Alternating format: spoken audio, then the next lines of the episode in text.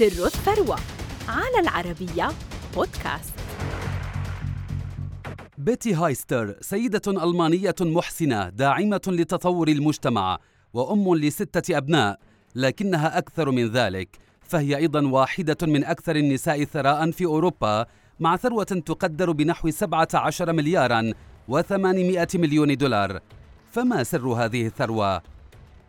ولدت بيتي هايستر في ألمانيا عام 1951 لعائلة ألمانية بارزة. فهي ابنة كارل ألبريشت الذي يمتلك سلاسل من محل بيع التجزئة ما جعلها تتلقى تعليما جيدا حيث التحقت بالمؤسسات التعليمية الشهيرة التي وفرت لها أساسا أكاديميا متينا وتابعت دراستها في جامعة مانهايم المعروفة بتميزها في الأعمال والاقتصاد.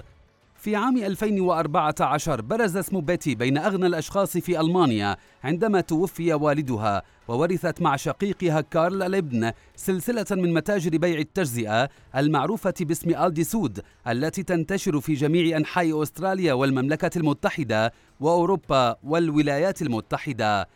بدأت هذه السلسلة من بقالة صغيرة أسستها والدة كارل ألبريشت آنا عام 1913 وورثها كارل وشقيقه ثيو عام 1946 ثم عملا على تطوير عملها وتحويلها لسلسلة من متاجر التجزئة وكان اسمها آنذاك ألبريشتس. في أوائل الستينيات تم تغيير اسم الشركة إلى آلدي وهو اختصار لألبريشت ديسكاونت حيث قام الأخوان بتقسيمها إلى شركتين منفصلتين آلدي سود وآلدي نورد حيث تولى ثيو الأعمال في الجزء الشمالي لألمانيا الغربية بالإضافة إلى غرب وجنوب أوروبا فيما تولى كارل المتاجر في جنوب وجنوب غرب ألمانيا والولايات المتحدة والمملكة المتحدة وأستراليا وأوروبا الشرقية. في عام 1968 تم افتتاح أول متجر للسلسلة خارج ألمانيا في النمسا فيما افتتح أول متجر في الولايات المتحدة في عام 1976 فيما افتتح المتجر الأول بالمملكة المتحدة في عام 1989 وفي أستراليا عام 2001 كان كارل ألبريشت يشغل منصب رئيس مجلس الإدارة وبات يعرف بأنه رجل أعمال كبير وحظي بلقب أغنى شخص في ألمانيا عدة مرات كما أصبح للسلسلة أكثر من ثمانية آلاف متجر في عشرات الدول.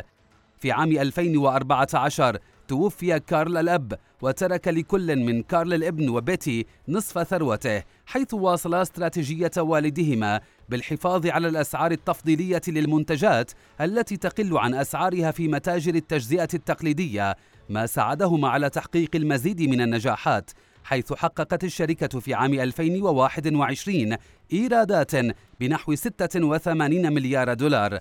على الرغم من أن بيتي تشغل منصب عضو مجلس الإدارة إلا أنها لم تعمل في الشركة بأي وظيفة حيث اهتمت بالعائلة فهي أم لستة أبناء كما أن ابنها بيتر ماكس هايستر يرأس المجلس الاستشاري فيما يعمل ابنها سون كريستيان في مجلس الإدارة ويديران الشركة حيث لم ينجب شقيقها كارل أبناء. تظهر بيتي هايستر اليوم في الإعلام كسيدة محسنة حيث قدمت تبرعات كبيرة لتعزيز التعليم وحفظ القضايا الثقافية والبيئية كما تتربع على عرش ثروة تقدر بنحو 17 مليارا و800 مليون دولار لربما تدين بها إلى جدتها آنا التي كانت يوما ما تملك بقالة صغيرة في إيسن.